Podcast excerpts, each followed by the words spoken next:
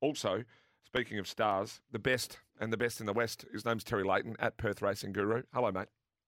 Hello, Milo. How are we? I'm well. I'm well. Uh, still soft five. No more rain around. Are we looking reasonably solid? Yeah, reasonably solid. First, uh, first dryish deck or something, borderline dryish deck we've seen in a, in a while out west. So it'll be interesting to see how it uh, how it plays. My feel is it might be a little bit more on speed, but um, the track is starting to play fairer as the season progresses. Milo, where did you want to start? All right, we're going to race number five, horse number three. This is my best bet of the day. There's a stack of speed engaged, the quickest of the lot's drawn the widest. So, whenever that's the case in a race, they tend to have to go that little bit extra quicker to get across the field. Um, so, I'm pretty keen on a sitting sprinter, and there, there really only, only is one sitting sprinter that stands out. That's all my money. It was super first up. She was super, I should say, first up uh, over the uh, 1,000 metres, which was basically a glorified trial. Steps up to the 14.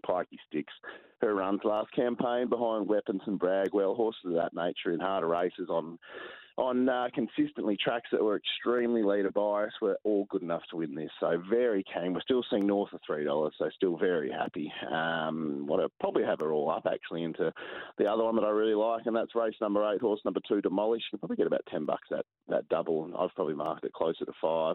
Um, market has it as a two horse race between Demolish and uh, and Upper Limit, who were with last start, and Rusty Dreams knocked us off. But um, look, the Rise to 2000, it's proven over the stake journey. It's fitter for the run. It draws better than Upper Limits.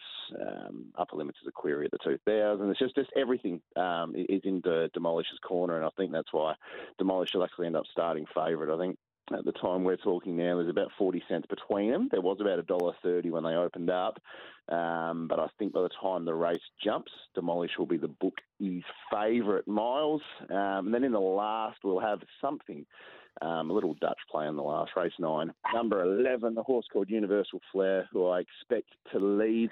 Uh, very difficult horse to get past when out in front. The fact that it's a soft five and not a good four is definitely in its favour too. Um, and I want to save on, or at least Dutch, um, if they're making ground, uh, number nine, Sunny Honey, who's ready to win. It's just a sticky old draw from barrier 13. But if it, that leads and it stops and they bunch and one comes late, it could be Sunny Honey. Sunny, honey, mate, appreciate your time as always this morning. Go well at Belmont, mate, and we'll chat soon. Thanks, Milo. Enjoy your day. Terry Leighton there from uh, WA at Perth Racing Guru Ripper. If you haven't heard any of his stuff or heard him before here on SEN Track, he's as good as there is. Um, stack of texts coming in. I just had to get rid of Craig from Reservoir again for the 1900 entries that he whacked in for the Punters Club. I've told him numerous times, my friend, I can't read the family's texts if there's 75,000 text messages from you, Craigo. So if you are tuned in, buddy, just one. One does it. One does it, not 900, because I can't read anybody else's messages, which I will do on the other side of this. This is winners on your Saturday morning, and we do it for a few people, of course.